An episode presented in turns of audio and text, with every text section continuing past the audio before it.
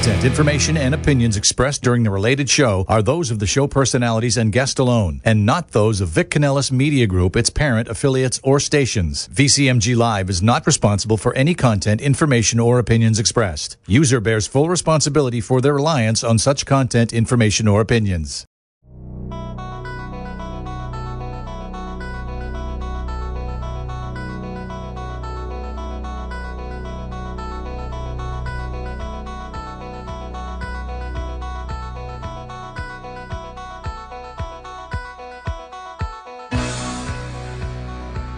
Here we go once again, Monday night time for Ira on Sports, True Oldies Channel. I'm Mike Balsamo. We are live in the studio, ready to have a great show. Ira, been an eventful week for you a little bit. Been traveling back and forth to Miami a few times. Yeah, it was great. I mean, in the weather. I mean, if people are listening to the show and not down in South Florida, we had like a tropical storm, hurricane, and really going. Yeah. So I saw the Miami Hurricanes, which is an appropriate name, I would say, to see them played against LaSalle, a friend of the show, Fran Dunphy, a good friend of mine. They played. It was actually super exciting. LaSalle almost a 14-point underdog. It almost pulled the upset. So I went there, and the next day I drive down. Now that was through two rainstorms down there and back. But then yesterday for the Dolphin game, I mean, it was raining, and then by like 11 or 12, it was like perfect weather for that game, perfect weather for the Dolphins. And, you know, the one thing about Dolphins, supposedly when they love it, when after you have a big storm, Dolphins come out, they enjoy it. Mm-hmm. So the Dolphins enjoyed it, but I don't think Jets enjoy like after a storm. So they the Jets were grounded for takeoff. Yes, from doing that storm.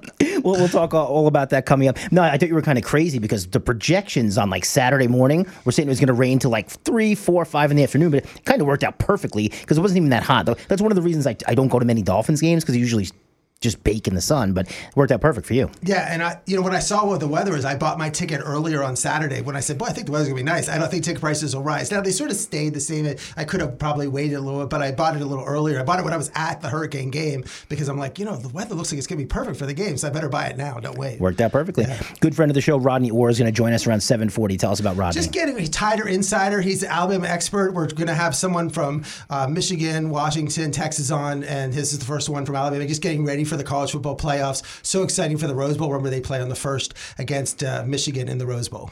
Ira on Sports. Follow them across social media, Instagram, Facebook, Twitter. We've got you covered at Ira on Sports. So we'll start with the Miami Dolphins, Ira. You were there, and man, the Jets, it's interesting knowing a lot of Jets fans, being from New York, because every week it's like, this is our week. If we just win out, we'll make the playoffs, Rodgers coming back. I'm glad that's finally put to rest with one of the ugliest games I've ever seen. I think the Jets fans are still in denial, because they still think that even though this is eliminated from the playoffs, well, if this happens and this happens, like, they are totally in denial. So the story is this.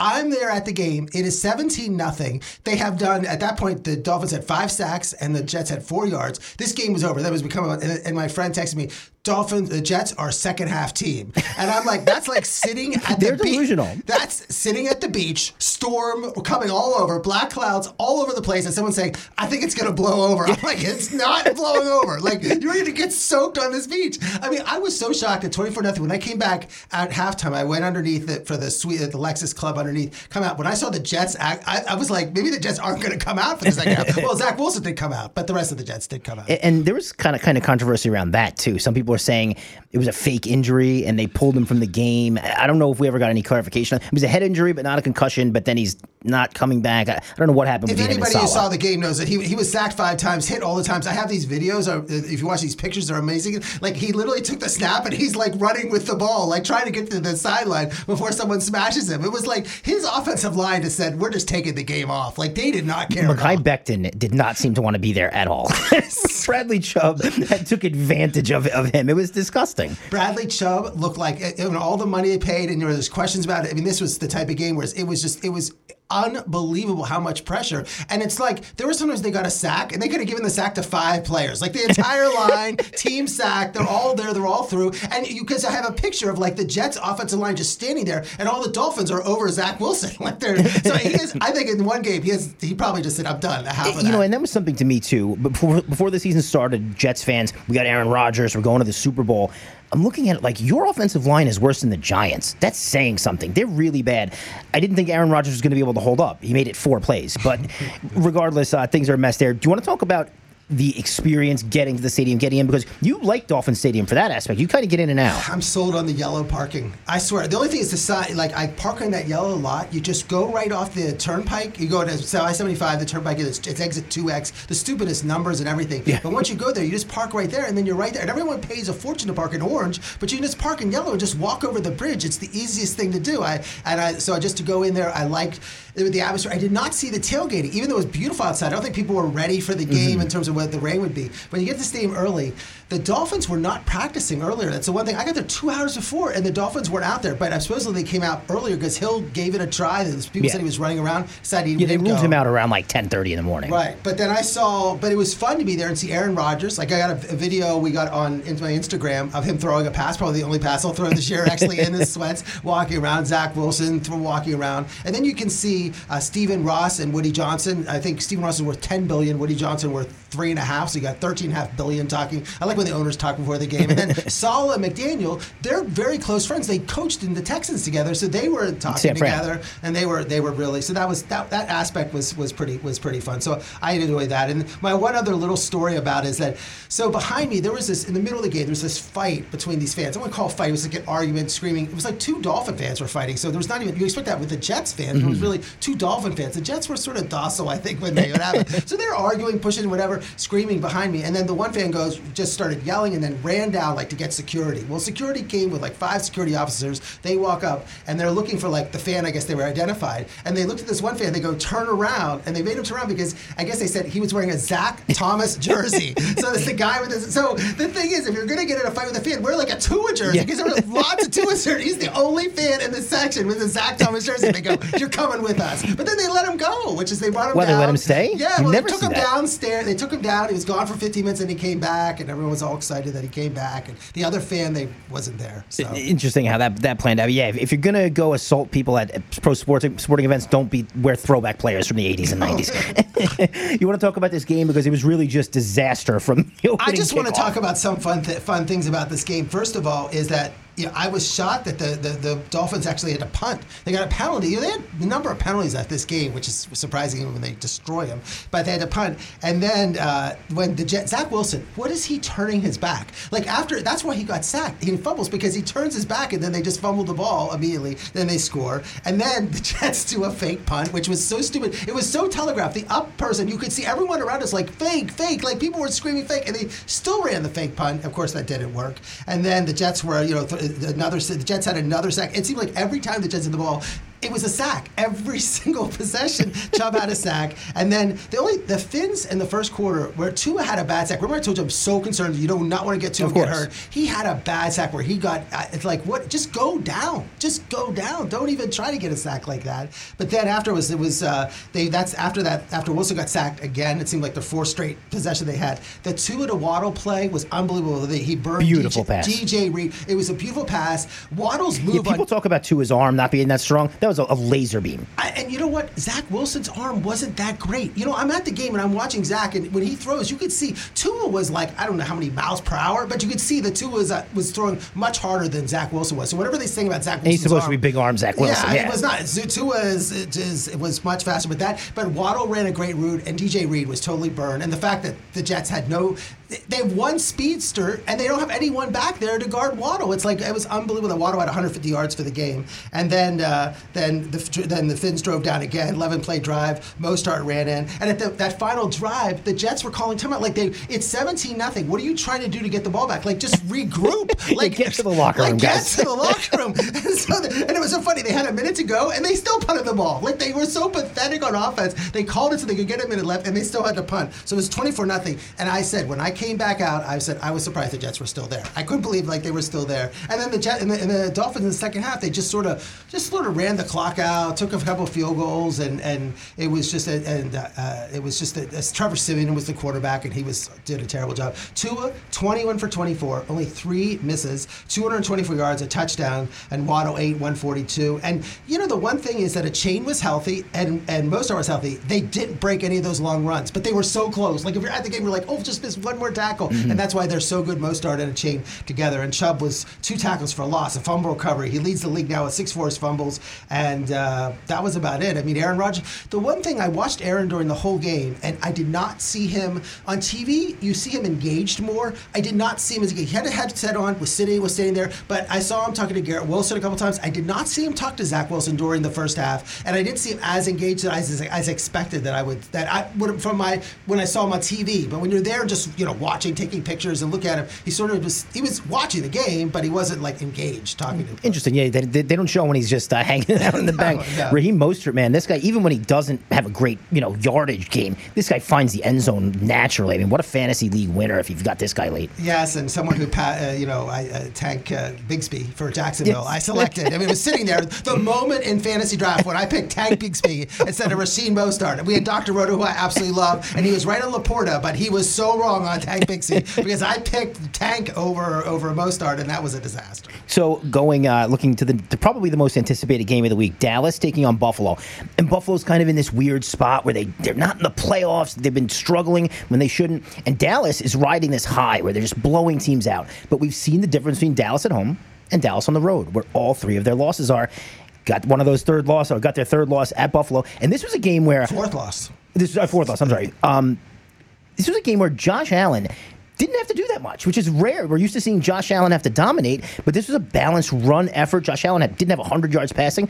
Huge win, though. This was the Bills kind of just dominated and dictated how this game was going to go. I was really proud of them. So the Bills had 20 first downs rushing. Now, this is a franchise that had O.J. Simpson, Thurman Thomas. This was the second most they've ever had rushing the ball. James Cook was unbelievable. 25 carries, 179 yards, one touchdown. And I like what Josh Allen said. Josh Allen says it's like being part of a group project where you don't really do anything. You still get an A. But if you look at their drives, they had a 12-play drive, 75 yards. It was 7 minutes. 11-play drive, 86 yards, 4.5 minutes. Another 11-play drive, 76 yards, 5 minutes and 35 seconds. They had 5 possessions that lasted more than five minutes long and just took that lead 21-3. They were up 31-3. I mean, the Dallas scored at the end, but if the stats were just crazy. I mean, Buffalo had, even with all those garbage points that Dallas had, Buffalo had 28 first downs to Dallas's 14s, made Micah Parsons completely irrelevant. They were outgained almost double, 350 to 199, and what a disaster for Dallas. And again, this is where prisoner moment. They look good one game against the Eagles, and everyone is criticizing Josh Allen. Oh my, Josh Allen this, throws interceptions, has this problem. But remember, Joe Brady became they fire Kent Dorsey, they bring in Joe Brady. The Steelers made the same change offense coordinator, and Joe Brady was the architect behind Joe Burrow for the LSU Tigers when they had an amazing season, national championship, undefeated, that great offense with Chase and Jefferson and Clyde Edwards-Helaire. And that's one thing, he knows how. People say, well, wasn't that a great offense? Remember how well Clyde Edwards-Helaire played on the team? Yep. They ran the ball a lot. He was much better as a college running back than he's been as a pro running back, and that's why I like Joe Brady. And the only thing Joe Brady went to Carolina, which I think is that's the place where players and coaches go to die is Carolina, because you go to Carolina, and then your reputation gets hurt. Now he comes back to this, and suddenly, wow, this is amazing. Yeah, Carolina's for Adam Thielen. Twilight of your career, go off into the sunset. You don't want to be drafted or your first stop to be Carolina. Go there. Yeah. Every coach there has these great reputations. I mean, they Matt just take Rule. I'm telling you, they're unbelievable. It's amazing. So Sunday Night Football, this was a big one, and I had this inkling. It was the only bet I made yesterday. It was on Baltimore. And maybe it's, I've talked about how I don't love Trevor Lawrence, especially in big spots on the show before. But this was another game where Baltimore just looked like this team could be in the Super Bowl. And, at 31, what was the final? 23-7. But it never looked like Trevor Lawrence was going to get anything going. It never looked like the Jags had a chance. No, and it was like one of those games where. But when the games were set, I said I'm going to go to the Dolphin game, and I was like, how long would it take me to drive up to Jacksonville? Because I love going to two games in one day. I can see you doing that. It's a nice 8-hour trip. It's a 5-hour drive up, and I'm thinking, well, the game doesn't start. I'm a slow driver. I'm not going to make it. It wouldn't work. And I said I would have to leave the Dolphins game around 2:30 or 3. So in my mind, though, I'm like, should I leave? But they had just blown a 14-0 lead, 14-point lead the week before. I'm like, I better stay out for the second half on that. So I was thinking in my mind, do I want to drive up to that? So I didn't go to that. But certainly I watched it. But, you know, the one thing about this game is when Trevor Lawrence, he had two terrible fumbles. One, when they were in the game and driving, he just drops the ball, which was just in fumbles. Yeah. It was inexcusable. Untouched, just dropped the ball. And then in the second half and then near the end of the game, when they still sort of had it, felt like they were semi trying to get a drive, he drops the ball on that. And it was, but Lamar Jackson had a pass in this game where he threw to Lively, who's the tight end. It seems like, remember, Mark Andrews, their star tight end, he's out. They're down now to their third or fourth string running back, and he threw it. He's scrambling around, gets hit Eli Manning style, like knocked around, and then he throws up to Lively, who goes up and catches it with two people all over him, which is just an amazing pass. But Lamar played great. When Lamar plays like this, you're like, wow. I mean, that's what it is. Yeah, Lively's an incredible player, too. I mean, I feel like he'd be the number one on a lot of teams, just happens to have Mark Andrews in front of him. But everyone who does fantasy, I tell him, when you draft Mark Andrews, take Lively in the last round, because you know Mark Andrews is going to miss some time, and he's got a very capable backup behind him. KC in New England, this was the first game ever to get flexed off of Monday Night Football. This was supposed to be the game tonight. What was it, like 3-4 weeks ago they announced they were moving the Eagles in Seattle here? For good reason. New England is pretty terrible. One takeaway from me from this game, a 27-17 win for the Chiefs, is that maybe Mahomes finally has a number one in Rashee Rice. It looks like they're building rapport. Nobody else is doing much besides Kelsey. If he can get Rashee Rice to half of what he had with Tyreek Hill, could be another Super Bowl run. The rookie from SMU, and who started out, a lot of people drafted him early and then were disappointed when he's catching like one or two passes the first like 2 months of the season. But the last four games, 8, 8, 7, and 9, or the amount of passes that Rice has caught. He was 9 for 91 with a touchdown. This is huge. I mean, Kadarius Toney had a drop, but wasn't a drop. It was a drop which he kept jumbling and then became an interception. So if you're Mahomes, you're getting intercepted. Kadarius Toney is. But I felt like, look, this is you know, Bill Belichick would hope that he plays Mike Tomlin every week, because again they look great against the Steelers, come back and have this terrible outing. And you know, I thought the fans. You know, I'm reading about this and they go, the fans boo Taylor Swift. Of course, he's rooting for it. They boo Tom. You know, some of them boo Tom Brady. Like, I was at the game when Brady came back, and like people were like, "Oh, can you believe the fans?" Of course, I believe the New England fans. Like, that's the craziest thing in the world. That of course they booed to Taylor Swift. Yeah, most players like that get standing ovations when they return home. I just, like, what they didn't expect it. But there was that good video of Kelsey walking in the stadium, and there's this big life-size thing, or not life, but super poster of her that's there, and he just like looked right up at it. I thought that was pretty cool. And there's also a video of her letting out a huge F-bomb from the booth when Kelsey doesn't have a call go his way. Great what the cameras can catch there. 49ers in Arizona, and this one had me a little bit worried. Kyler Murray's looked pretty decent since he came back. He can put up some points. I know the 49ers are the best team in the league, but I was worried that, like 14 points, that's a lot. They started off a little slow, the 49ers, and then they turned into the 49ers, and man, this team, with Brock Purdy playing the way he is, and McCaffrey, which is arguably the MVP of the league, he won't get it, but arguably is, who can beat them? I don't know. I'm driving home, and when Purdy got injured or knocked out, like that, when the announcer, when you see it on TV, it's one thing. When you hear it on the radio, it's like, he's not moving. He hasn't moved. I'm like, oh my gosh. And like, it's like, if they don't give you, they go commercial. When they come back, they go, he's still not. You know, you're nervous. You're thinking, this is okay, he's out for the rest of the game. But he did. He came back 16 for 25, 242 yards, 4 touchdowns again. And then Christian McCaffrey, just another amazing game. 115 yards rushing with a touchdown, 5 catches for 72 yards. He has almost 1,300 yards rushing for the season, 13 touchdowns, 60 passes, another 7 touchdowns. But Debo Samuel had 2 touchdowns. Ayuk played a good game. Kittle, it's that everything works with this team. Amazing. And the only one thing I'll say about, we're talking about McBride, the tight end for Arizona, is he just amazing. It's his second year. He had another 10 catches for 102 yards.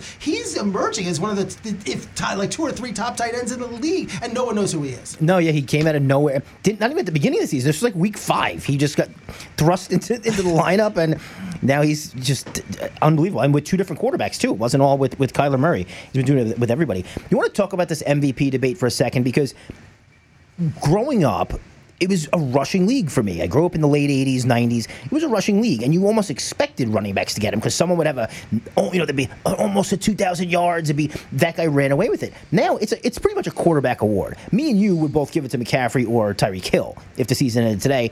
But we know that's probably not going to happen. I still think McCaffrey has a chance, and I like what Purdy said, where Purdy said, I think it should go, because I think going into this week's game, everybody had Dak getting it. Then you lose a lot, you have a loss like Dak had. That you texted me during the Cowboy game, Dak MVP? Right, no, it's not happening. But that, remember, it was 2 years ago when Brady played, and they were playing New Orleans, and Brady was the favorite, and he lost. He got shut out at home. I was at the game. He got shut out, and suddenly Rodgers passed him. So if you have a bad, you can have a bad game the first 5 weeks of the year. Nobody ever forget about that. You have a bad game now, you're out of the mix. But it's interesting. I went to some research on the MVP awards. It used to be like AP, Pro Football Writers, Sporting News. It's like Joe Carr Trophy, the Jim Thorpe Trophy. Like there was all these different trophies, so there wasn't really one MVP, and you had multiple players getting this MVP award. In 2003 was the last time it happened. Peyton Manning and Todd McNair, they both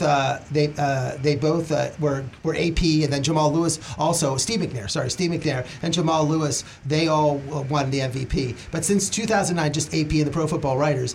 Lawrence Taylor was the last defensive player to win in 86. But then in terms of running backs, Marshall Faulk won it in 2000. Then they had quarterbacks for another 4 years. Then Sean Alexander, who people don't remember, from Seattle, had an amazing year that year. He won it. And the next year, LaDainian Tomlinson won it. And then they had another run of 4 quarterbacks. But the last running back was Adrian Peterson in 2012 when he had his amazing year. But since then, it's been quarterbacks. But I think if there's ever a year to give it to either Hill or McCaffrey, I think this is the year. I think the fact that Purdy has been, like he said, McCaffrey is the MVP. Give it to him. He's not campaigning for himself. So I think McCaffrey should get it, or Hill. I think depending on what happens at the end of the season.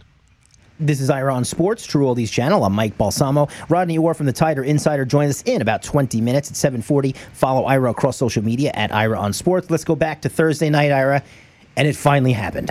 And me and you have been pontificating over this for over a year now. When is Brandon Staley, the Chargers coach, going to get fired? All it took was allowing 63 points to a team that scored 0 the week before that in a 3-0 game. You're a defensive coach, most expensive defense in the league, let up 63 points to the Raiders. You're out the door. Remember last year, about 13 months ago or whatever it would have been, I was at the Jacksonville game when the LA Chargers blew that 27-0, when they blew that lead. I'm like, he's got to be fired after that. How do you blow a lead like that? And he wasn't fired. And so you're shocked that happened. But he really, and not only that, they fired the GM.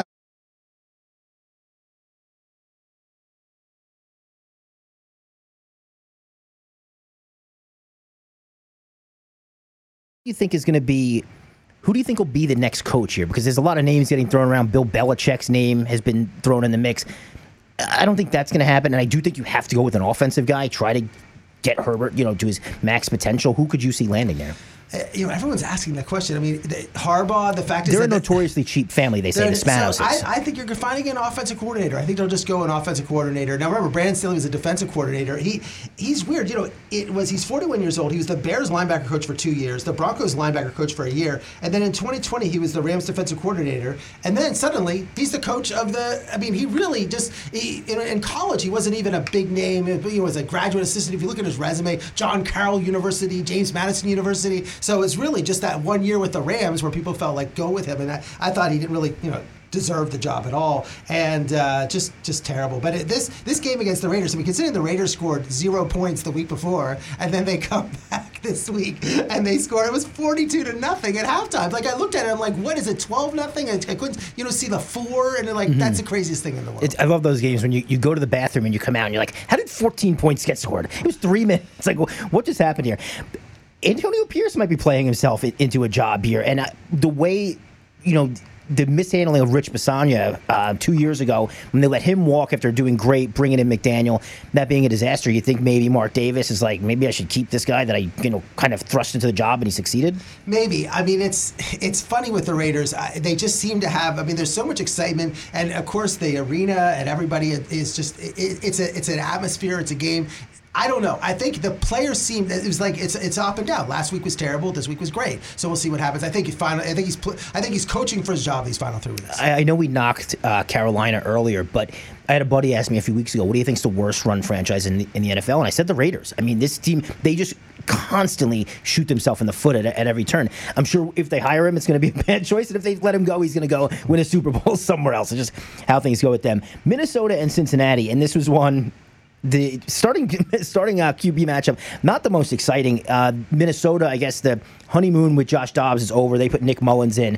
This game was a nail-biter, though. Ended up being a good one. But, the only thing exciting about this game was that it was going to be the reunion of all the players because Justin Jefferson played at LSU, Jamar Chase played at LSU on that same great LSU team, and Joe Burrow played at LSU. So you could have had that great LSU team we talked with Joe Brady, as the offensive coordinator at Oregon, as the coach, but... they weren't, you know, he was not there and Brady was coaching for Buffalo, but nobody was in the game in terms of Chase gets hurt, Burrow's out, but Jefferson did play, but Jordan Addison played really well for them, but it came down to the final end where Cincinnati was able to kick a field goal over Minnesota, and this was big for Cincinnati because Jake Browning has played well. I mean, some of these backup quarterbacks have not played well. Browning has come in and actually done fantastic, and I saw him against when the Steelers played, he had 324 yards and 2 touchdowns. Now he's 3-1 as a starting quarterback for the Bengals. So Denver had been cruising. I believe they were 6-1 in their last 7 games, playing great. And Detroit is coming off its worst loss of the season. People are starting to say, you know, Detroit's not what we thought they were. This is not a team that has any kind of NFC Championship, let alone Super Bowl potential. I thought that this game was going to be close. I was not anticipating Detroit coming in and just mopping. But you're not sold on Detroit. You're not in Detroit. You're right. I'm not. But I think they're good. I think they can beat teams. I just thought Denver playing so good. Their defense has been great. And then just all of a sudden it's not. And Jared Goff and the crew are beating you up. Well, Detroit lost 2 out of the last 3. Denver won 6 out of the last 7. And you could just see, you felt like, I thought it was... Denver was winning a lot of their games with causing a lot of turnovers, fumbles that really don't happen, maybe because they weren't hitting so hard, but they seem to be getting lucky in these wins, and I guess their luck ran out in this game, and that's why Detroit, but you like Sam Laporta, the tight end for Detroit, and now that we talk about these tight ends, so many of these tight ends have been fantastic. He's a rookie, 3 touchdowns in the game, and Amon St. Brown was good, but Jared Goff had 5 touchdowns passing, so this was a good Jared Goff game, but it's important. You know, if you look at the Lions, since 1957, they've only had 1 playoff victory. So now they're positioning themselves to win the division, get in the playoffs, and see what happens. So, but also, Detroit is 4-0 at night. They beat Kansas City, Green Bay, Vegas, and Denver. So they're good. If they ever get in the playoffs and have one of those night games that plays, then you know to root for them. Petitioning the league. Yeah. Can we get that Saturday night game, guys? Steelers and Indy. And this is your Steelers, and it just seems like things just are not going right this season, to say the least. And now, I guess... Trubisky's going to be benched in favor of Mason Rudolph going forward, they announced today. Either way, rough loss to a not very good Indy team. Some people forget that Mason Rudolph's still on the team, but there's no Kenny Pickett, who's still hurt. And it's just, I mean, there's the Steelers, they were 6-3. They weren't playing well, but they're like Mike Tomlin, they're putting it together, they're doing it with Mears, but now they're 1-4. They've lost, out of the last 5 games, they're 1-4. They've lost Arizona, New England, Indianapolis, the Browns. They only beat the Bengals. Then the Colts now, with Gardner Minshew, has won 5 out of 6. Just a disaster. I mean, the Steelers in this game, they usually get to start out slow. They were up 13-0 on a block punt. And I'm like, I was coming back from Miami listening to this, and I'm like rushing back because I want to get back at the Storm. And I'm like, I cannot believe the Steelers are up 13-0. And they missed an extra point, which is crazy. And then the Colts, you know, scored a touchdown. And then Trubisky threw a horrendous pass. I mean, just the Pickens, where it was absolutely pathetic. And then the Colts drove down. And this is where Kazee, who is one of their cornerbacks, the hit he had on Michael Pittman was when I saw it, vicious. Like I screamed before it was even like I saw like a missile going through. He's going, and then he hit him, and Pittman doesn't move. And I'm like, this is terrible. They go to a commercial. They don't even show the replay. You have to go. But Pittman got up, and then you know was okay. Was amazing. But now we find out Kazee is now, because this is his 5th unnecessary roughness penalty. He's been fined $60,000. He's now suspended the rest of the year. I've never seen this before. Yeah, they took him out for the rest of the year. But the Steelers then Minkah Fitzpatrick got hurt, and this is the point where then the Colts went down, and Montgomery, their backup wide receiver, he got the 1-yard line. They threw it right in, and he caught it, and he dropped it. And then the Steelers punt, but then they came back and it was 14-13 at halftime. And you're like, okay, the Steelers are still in the game. They're still in the game. But Najee Harris, like, fumbles the first play of the second half. The Colts go down, make it 21-13. They just kept driving down. And then the drive that everyone, that the Steelers fan is talking about, is they had a 15-play, 70-yard drive, 9 minutes, 13 straight runs. It was unbelievable. Converted. They kicked a field goal on this, but it was like they just were running up the middle, and the vaunted Steeler curtain, just let them go. They had like 3rd and 4, 3rd and 5, and they're like, just run it up the middle, getting the first down. And then Trubisky threw another interception, so it was a total disaster. But the Colts, I mean, the score was 30-13, but the Colts had 10 possessions for the game, made 3 field goals, missed 2 field goals, 2 touchdowns, dropped a 1 pass in the end zone. So they really could have scored like 50 points in this game. Disaster for the Steelers. If they lose next week, it's over. Like, they lose to the Bengals, they're finished. And some people, but you know, this would be the first, and this could be his first year where Tomlin's gone 16 years and not had a losing record. This could be the first year, which is remarkable in itself to go that long without being sub 500. I always will tout the drafting ability of the Steelers with wide receivers. They just find guys that are all pros in the 3rd round, things that other teams can't do. They've drafted phenomenal receivers for 20 years. with outside of Hines Ward, there's a lot of head cases in there. And this is kind of like what we're seeing now with Deontay Johnson and George Pickens. Like, these guys just give up mid-play. It's for a team that's supposed to be predicated on hard nose, you know, punch you in the mouth style. These two guys don't fit it at all. And they got rid of Claypool as soon as he was having his internal issues, and they just let it go with these two. It's kind of weird that you don't hear anything from Mike Tomlin about disciplining these guys. Well, they're asking about it, but the play, this play they're talking about is Pickens. They were driving down. Deontay Johnson, in the Bengals game, the ball was on the ground. They didn't even run after him. And in this game, you can see on some plays where they didn't even try to even catch the ball. But on the one play where Jalen Warren is battling, and he was going to score a touchdown, but Pickens is standing there and doesn't even block, doesn't even try to block. And I guess Ben Roethlisberger was live screening and said, he goes, George, you could just block your guy that Warren would have scored, and it was clear when they showed the replay, and it's amazing. It's indicative of the entire team. You know, I think, as I said, I think the offensive line surprisingly is playing well for the Steelers. It's been a problem for so long, and Warren is running hard. Harris had that bad fumble, but he's running hard. But it's just the quarterback play is a disaster, and this wide receiver play between I would not be surprised if Johnson and Pickens are both gone next year. Not going to shock me at all. People keep asking about Tomlin. He's not going. Like the Steelers, the Steelers kept Chuck Noll on. The Steelers will not let Mike Tomlin is the coach for a number of years. It's stupid even discussing. We need to see 3 and 14 seasons for Mike Tomlin's job to be in trouble. It's just not going to happen. The Steelers have had since my lifetime. In my lifetime, Noll, Cowher, and Tomlin. 3 coaches, and I'm not young. Tampa Bay and Green Bay, and this was one, Battle of the Bays. Baker Mayfield quietly putting together a pretty impressive season after he'd been casted away. Well, this is one where I'm telling you, I thought everyone's talking about Green Bay and Jordan Love, and I was there at that Steelers game, and I said, if the Steelers beat you, you're not good. And I saw the Steelers, I'm like, I don't see it. I don't see it out of them. And I thought Baker was playing great, and that was a big win for them. Baker was 22 of 28, almost 400 yards, 4 touchdowns. But this is how about the third straight year Baker Mayfield has played at Green Bay with 3 different teams. He played with the Browns, the Rams, and now Tampa. So he's like the designated quarterback to come in there and play. You're the only person who's been to Tampa Bay games more than Baker Mayfield. That's not on the team. 7:32, it's Ira on Sports, True Oldies Channel. I'm Mike Balsamo, Rodney Orr, Tider Insider joins us here in about 8 minutes. Chicago and Cleveland. And this one was a little bit of a weird one to me. Browns get the win, but I think the conversation today, especially as Chicago continues to lose, they're not going to have a number 1 pick. They traded it to Carolina. Vice versa. Yes, they have two of the top picks. Making the decision on Justin Fields. The locker room's behind him. DJ Moore is out saying, "This is our quarterback. There's no, we can't get anybody better than this." I don't know. I think that it's starting to shift there in the front office of the Bears. Like, well, it's time to reset the deck here. I love watching Dan Orlowski and some of these other people today when they analyze what they were doing. I guess Mark Sanchez was on talking about it. It's he had 40 plays that weren't third downs or whatever. There was a number of possessions where he passed 85% of the time. It's if you have Justin Fields, use him to run the ball, move the ball that way. It's almost he should be in the Atlanta offense. He's perfect. I think Justin Fields to Atlanta makes perfect sense, and maybe it's best for him to go to Atlanta to work in Arthur Miller's offense in terms of how Bijan Robinson, Drake London, and Kyle Pitts, and just have that ball control type of offense, which it seems that fits him better because he's a great runner when he runs. He's amazing, but I think he can throw. I mean, the Hail Mary, they almost won the game on the Hail Mary at the end of the game, which is perfect. Which Moody was lying on the ground, it hit him in the stomach, and he dropped it. And but the story is also Joe Flacco, almost 400 yards, 2 touchdowns. What a performance! He comes in, he was mowing his lawn, eating and living in his parents' house, whatever. He comes out, and he's won 2 games in a row.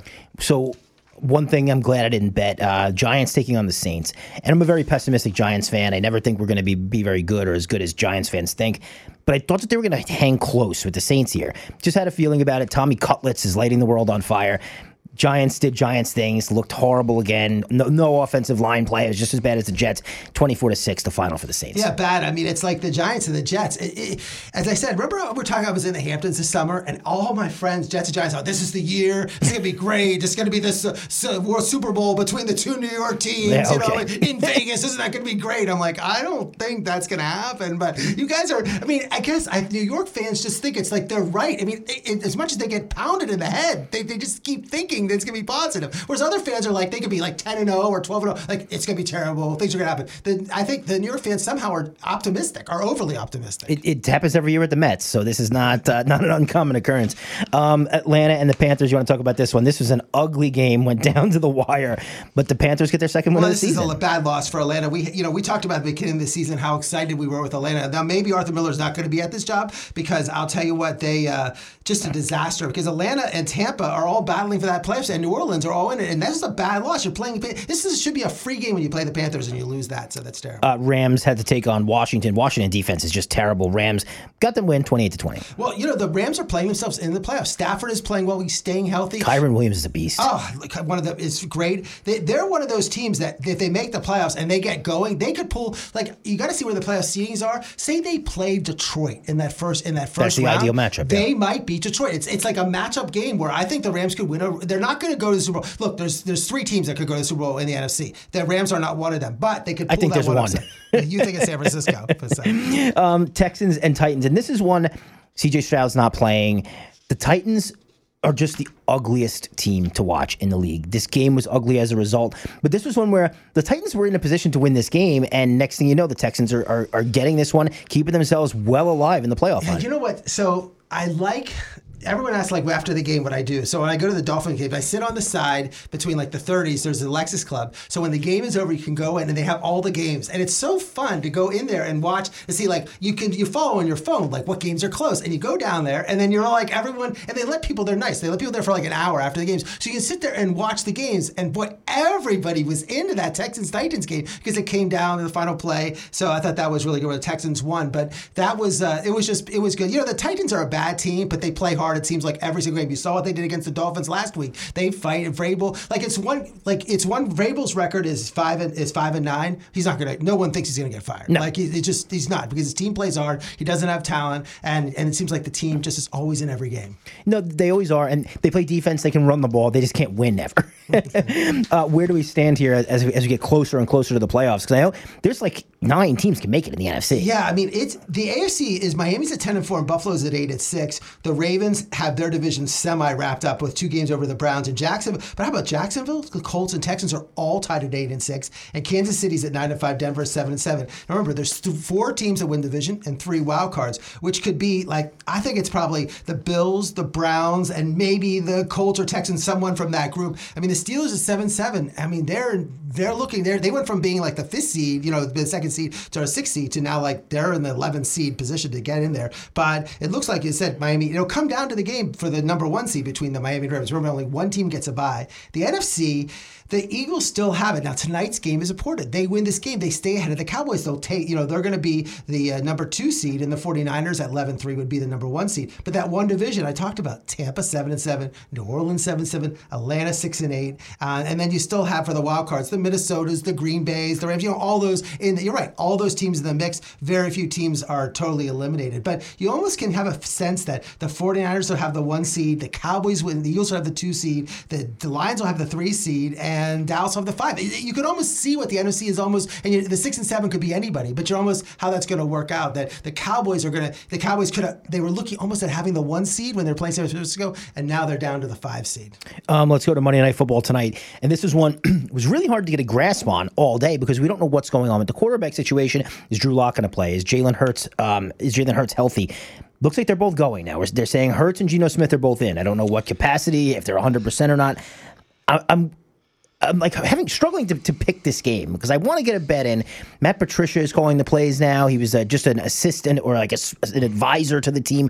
He's now calling the plays on defense for the Eagles. So I really don't know what to expect or what to take in this game. I would take the Eagles if I had to, but I'm not super confident. Well, I tell you, there's when the Eagles lost, they lost some free agents, but when they lost their coordinators, people said that's going to be a big deal. Yeah, Shane Steichen to the Colts is obviously a big deal. And Gannon on the offensive side, and Gannon went on defense to the Arizona Cardinals, and you can start to see what's happening by losing it. Their defense has been amazing, terrible. I mean, they're bottom five in the league in defense. And with the talent they have, I mean, they'll have the whole Georgia defense. So it's like ridiculous that what's going on. And I think that Patricia taking over this defense is going to help a lot. Like I think Philadelphia's going to win this. I think change had to be made, and I think it was the coordinator was Sean Asia was his name, but they got rid of him. And he wasn't even allowed in the meetings this week. Like they keep him on as defensive coordinator in name only, and they didn't even have him. Yeah, in just the fire the guy. So they don't want to fire him or something like that. But I think this is good. I'm excited for this game. I think this is going to be very good because Seattle at home. It's going to be the weather. It's going to be I saw it was like 42 degrees. I'm excited for this. I think it'll be good. But I think the Eagles will win. So I think the Eagles are favored by 3.5. I would say give the points. Yeah, I hate 3.5 on the road, like giving the home team 3.5 points, but sometimes you got to do it. We're just about a minute away from Rodney Orr here from the Tider Insider. What are we watching next week? Some really, really big games. I love this time of the year. Yeah, this is a good time. Because every team is playing for something. It seems like you got some teams. Saturday games. Yeah. You got Thursday, the New Orleans at the Rams. You got Saturday, Bengals, Steelers, Buffalo, Chargers. And then Sunday, you got a bunch of games. And then Monday, you have 3 games too. So you have Thursday, Saturday, Sunday, and Monday games all the time. Dallas, Miami, I'll be at that game. What a game. I mean, that's amazing. I can't believe I'm very intrigued. And a lot of people are think Dallas is going to bounce back in this. I don't know about that. I'm sort of on the Miami bandwagon in that game. And then certainly on Monday, Baltimore at San Francisco. That's the game everyone's going to be talking about. Even though Baltimore could lose, as important as this game is for Baltimore, if they lose and beat Miami at the end of the year, then it doesn't really matter. So this is one game that they can actually afford to lose. But Baltimore at San Francisco, and 49ers are favored by 5.5 points. So that shows you if Baltimore's the best team in the AFC, and it's going to be a Super Bowl preview, and they're a 5.5 point favorite right now. So. Yeah, it goes to show you what the league and the bettors in Vegas think about those San Francisco 49ers. I do think we have Rodney Orr on the line. Rodney, you there? I am here. Rodney, we appreciate you joining us. Ira, what do you have for Rodney? Wow, Rodney, I there was a part of this year where you're a Tider Insider from Alabama. I said, boy, we're not going to have Rodney at the end of the season where there's nothing to talk about because I didn't really think that you lost. The Bama loses to Texas 34-24. They looked horrendous against South Florida in a game I think that took like 20 hours to play because of rain delays. Jalen Milroe was benched, and then they actually saved their season, and now they're in the college football playoffs. It's an un-Alabama roller coaster ride this season. Yeah, it's been one of the more dramatic turnarounds, I think, certainly since Nick Saban's been here in the season, the way they've, as you mentioned, you detailed it right there, the way they started the season. I think, I remember standing outside after the Saban press conference at Bryant-Denny Stadium the night of the Texas game thinking, you know what, this could be an Alabama team that loses 2, 3, maybe even 4 games. Oh, my gosh. It really didn't look good. And then after the South Florida game, I'm sitting here thinking, well, you've got a tough stretch of SEC games coming up. You've got Ole Miss, you've got Arkansas, you've got Texas A&M on the road. You've got LSU, you've got Auburn on the road. This is a really real gauntlet. So to think that they could have lost 2 more games after, that South Florida game, watching that game that you said seemed to last 20 hours, well, here in Tuscaloosa, it seemed like it lasted about 4 or 5 days. I mean, I'm just telling you, that was one of the maybe the worst performance in the Nick Saban era, certainly close to it. But the turnaround's been dramatic, and I think a lot of that, a good portion of that's been Jalen Milroe. He's really had a fantastic stretch, a run of the season, and hopefully that'll continue in the playoffs. And the close games, the A&M game, they're down 70-10 at halftime. The Arkansas was close. I mean, the way that Alabama is able to pull out these games, and of course, nothing could be more crazy than the Auburn game, which was the miracle at the end. It's like Jalen Milroe. It's like he might look bad, he might some plays, might throw some really awful passes, but his ability to come up and make those big plays when it counts and use his feet and run, extend the plays, just amazing. He really is a someone who right in the moment of these games has played his best football. No doubt. I mean, I go back to the Texas A&M game, or you could go to the Ole Miss game when he looked really bad in the first half. He threw another horrible interception in the first half in the end zone, and just you thought, you know what, he's just not going to get it. I mean, he's already thrown 3 horrible interceptions. He threw 2 against Texas, and he's thrown this one. And then all of a sudden, the second half, he comes out. Early in the second half, he hits Jermaine Burton for a bomb and has a great second half, hits Jalen Hill on a big touchdown throw. Then the Texas A&M game, he starts off with a a big throw to Isaiah Bond for a touchdown, but he struggled for most of the first half. Then all of a sudden they go to this short passing game in the second half. He starts gaining confidence, and then all of a sudden he can start making those throws down the field. He's starting to make the throws all over the field. Then he kind of just grew from there a little bit. You know, he had his ups and downs throughout the season. We saw that in many games. But how about that Tennessee game? You're down 20-6 at halftime. Alabama gets the ball to start the second half, and I'm thinking now this game could possibly get out of hand in the second half. I mean, you know, you're really wondering, is this season about to really slip away from Alabama? And then two plays, Alabama goes like 75 yards. They have a 29-yard run by Jace McClellan, 46-yard touchdown pass from Milroe to Isaiah Bond, and guess what? Alabama rolls from there. They win it 34-20. It's kind of been the type of season it's been. Yeah, and then the Georgia game. I mean, to go in there, and I was down in Atlanta for that, and, you know, even the Bama fans were nervous. They're like, oh, my gosh, this could be it. I know we always win. We never lose here, but you didn't know. And that first drive that Georgia had when they just went right down and made it 7-0, you're like, is this like 49-0 type of game? And then it all changed, and the Bama's up in 17-7 at the half. But I thought was really impressive is that when Georgia made that run in the fourth quarter, which they had in the past, you know, in the national championship game where they won it, where Stetson Bennett was able to come back, Milroe had those two drives that really, you know, solidified the game and sealed the game. He played really well, getting those key first downs, completing some passes, and running for a couple first downs. Yeah, he really did. I think probably no play was bigger than the one he had on a 3rd and 2 in Georgia territory. I'm thinking it was around the 20-yard line, somewhere in there. And it looked like Georgia had him pinned, and Alabama would probably have to settle for a field goal, and all of a sudden he flipped the pass to Isaiah Bond, you know, just shovel it forward in the face of a defender, and it got the first down. Alabama goes on to score a huge touchdown. I mean, that you know, I can't just overemphasize how big that play was to set up the touchdown. And you mentioned on the last drive, you know, Georgia keeps coming back, and it's 27-24. Alabama gets the ball with like 2:52 left in the game, and you're thinking, uh-oh, you know what, you got to get at least a first down, drain some clock, get 2 first downs, game's over. And Milroe makes a big run on first down, like 30-something yards, like 30, 40 yards. Then, you know, he makes another big run, and Alabama just milks the clock. It's over. So, yeah, I mean, they made some big plays. Listen, here's what I think, Ira. If Jalen Milroe will cut loose with his legs, not be indecisive, take off, make the defense, put them on their heels, because this guy is a special talent running the football when he cuts loose. And if he'll do that, it's going to make his passing even that much better. And, you know, the thing is, it's just sometimes he's reluctant to pull the ball down. He wants to throw it. He wants to hang in the pocket. He wants to be a pocket passer. But, you know, when you have that kind of talent, the pressure you can put on a defense when you'll pull it down and run it, you know, you don't have to do it all the time. But, you know, if you use your legs enough, you're going to be a real headache for these defenses and defensive coordinators. And you hit the nail on the head, because if you look at Michigan's 2 big wins on the year, now a lot of the critics say Michigan had no big wins, but if you look at Kyle McCord and Drew Aller, the Penn State quarterback Drew Aller and Kyle McCord, you know, not known as the running, explosive running quarterbacks, and they were able to defeat those because they were really just more drop-back passes. So someone who's going to run, they really were never pressured with someone who was going to run the ball. But I just want to talk about, you know, it's so funny. We talk about Alabama and all these wide receivers in the NFL. It's like almost every team has an Alabama wide receiver. But this year, it's not like the wide receivers are that great. It's not like the running backs are that great. It is a weird type of team that you don't look at their running backs, wide receivers like, oh, yeah, these are all going to be starting the NFL first-round draft picks or that type of thing. Mm-hmm. Yeah, I think some of that is just development.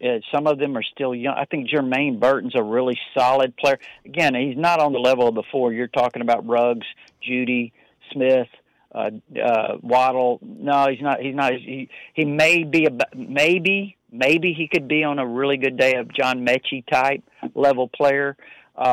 He's a good player. You know, but you're right. I mean, Isaiah Bond is still a growing player in terms of, but he's made a ton of big plays. He's got incredible speed. Again, look at all the big plays he's made this year. Made a lot against Georgia, had the big catch against Auburn. He's had a lot of big, deep balls that he's caught this year. You know, they've got some other guys that are really good, you know, that I think certainly are you know, good players, but I think they're going to get better. I tell you the guy to really watch for, and I'm surprised that he didn't get more touches in the Auburn and the the game against Georgia's Kendrick Law. Mm-hmm. And I think he's a really versatile player. He's kind of like Deebo Samuel, you know, in the NFL. He's a guy that he really doesn't look like a receiver. He's built like, you know, really stocky, but he is a really good receiver. He's a good runner. He can do it all. In fact, the Alabama coaching staff feels like he's the one guy they have. If they had to line him up at tailback, he could do it. If they had to put him in the shotgun at Wildcat to play quarterback, he could do it. And he could play H-back. He could play slot receiver. He could play wide receiver. He can return kicks. There's nothing that the guy can't do. I mean, he literally can throw the ball as well. So watch out for Kendrick Law. I think in these playoffs, I do think that, you know, they'll use him in a few different ways. And, you know, the one thing about the Bama defense is a few years ago when they were just, you know, you couldn't score on them. This year they gave up a lot of points. There's a lot of scoring. But, you know, on those big defensive plays when they needed it, they came up with those plays. I mean, Dallas Turner. And you look at the drafts where the Mel Kiper came out, Turner, and Kool-Aid. I love the name Kool-Aid McKenzie. He was just tremendous. So they actually have some star players. But the defense was, I wouldn't even say bend, not break, but just like big plays when we really need big plays. Yep, you're right. I mean, they made a lot of big plays and a lot of key plays defensively. They were pretty good. They were pretty good. They were a lot more fundamentally sound than they've been probably since Jeremy Pruitt left. Maybe that's been 2017 season. I think a lot of that's Kevin Steele. You know, him coming back. I think T-Rob, Traverse Robinson, too, in the secondary, you know, he's got a lot of defense coordinator experience. I just think they did a better job coaching on the defensive side, to be quite honest with you, than what they had done the last few years. Again, I think the players were more confident. They played faster. They seemed to have a better grip on what they were doing. They weren't out of position as much. And I think a lot of that, too, Ira, was this. Kevin Steele came in and said, okay, here's what we're going to do. We're not changing the system by any means, but we're going to change what we do in terms of communicating the system. We're going to make it simpler. When we send in a signal, we're not going to have a 10-word translation that the players have to make. It's going to be two or three quick words, and then the players are going to know what they're going to do. So, you know, instead of trying to spend time figuring out what they're supposed to do. Now the players can get that signal. They can relay it quickly, communicate it quickly. Everyone's on the same page, and, you know, they're not sitting there at the snap of the ball still trying to figure out what to do.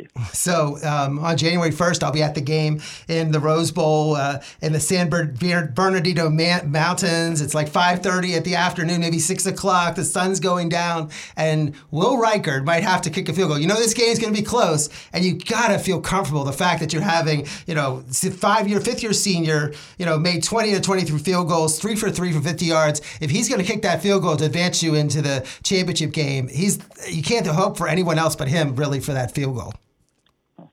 Well, really, I hope it doesn't come down to that. I like Will, and I think I agree with you. I mean, he can do it. You have a lot of confidence in, but, you know, hopefully, you know, Alabama can, you know, figure out a way to win that game a little more comfortably. But I'm not predicting that. Let me be clear. That's just saying. Let's hope it's not that, but. No, you're right. I mean, it's Will Reichard's a tremendous kicker. He's been a great player here, and, you know, they were fortunate he came back this season. So that's great. Well, I'll tell you, Rodney, you can follow you on Tider. How's the best way to follow you to get some information about Alabama? Because you're a source of every players. You come up with these players. I remember I called you. We talked in the offseason, said who's going to be the starting quarterback, and you said it's going to be Milroe, even though it was a 3-person competition for the job. So, what's the best way to follow you online?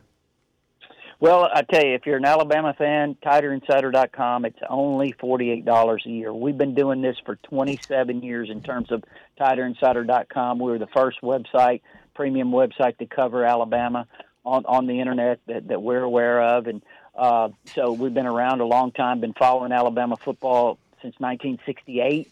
So I got a lot of understanding of the program. So if you're an Alabama fan, TiderInsider.com.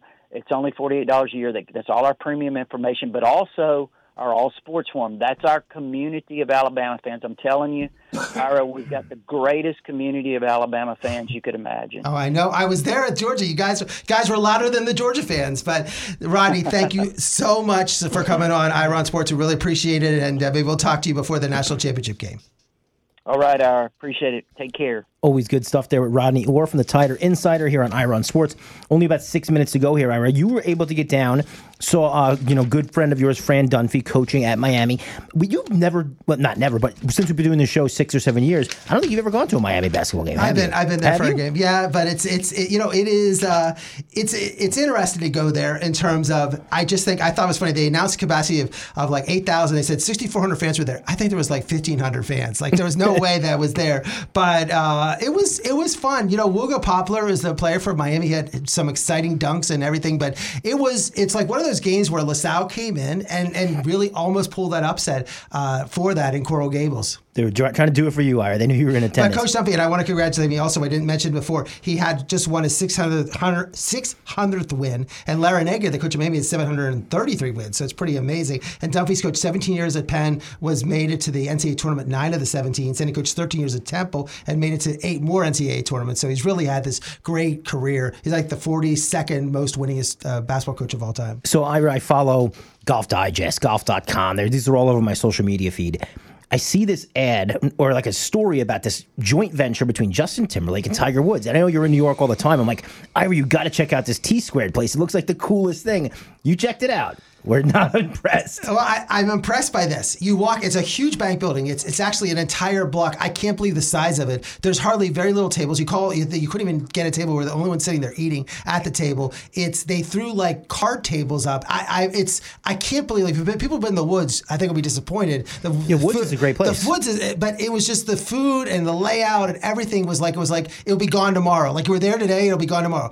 But the simulators are unbelievable. There's 5 of them, and they're not golf simulators. They can do football, they can do soccer, and it's not virtual reality. You actually are throwing footballs to people. I've never seen anything like this in my life. So just go there for the simulators alone, and people were doing that, and I've never seen, like you have soccer balls, and people were kicking and playing soccer games against, it is the craziest thing I've ever seen. But everything else about it, it's like, at 10 o'clock, my friend went to order ice cream, and they said, we don't serve dessert after 10 o'clock. And I'm like, never heard of that in a restaurant. When else would you eat ice cream after 10 o'clock? And then they go, well, we have a cake in the back, but we can't take the cake out. And like they're arguing, the general manager debating whether you can have cake or not. And so my friend goes, if Tiger Woods is here, I want a cake. Would you go get cake for Tiger Woods? So.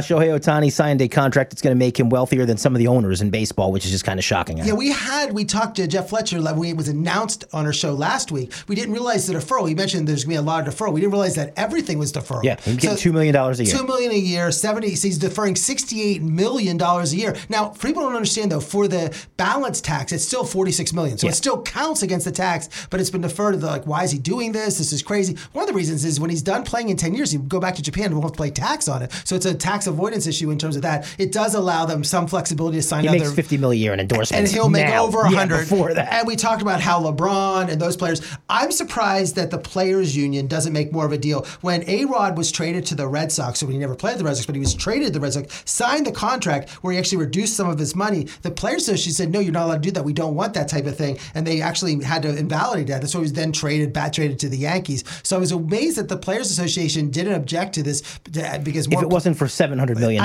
they may have. That could have been what had happens, but it's pretty amazing.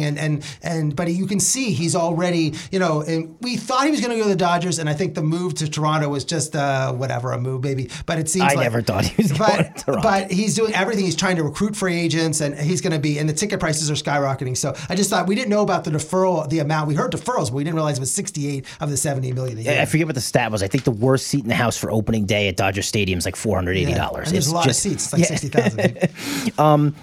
Yoshi Yamamoto, we might hear something about him this week. This is the next phenom coming over from Japan.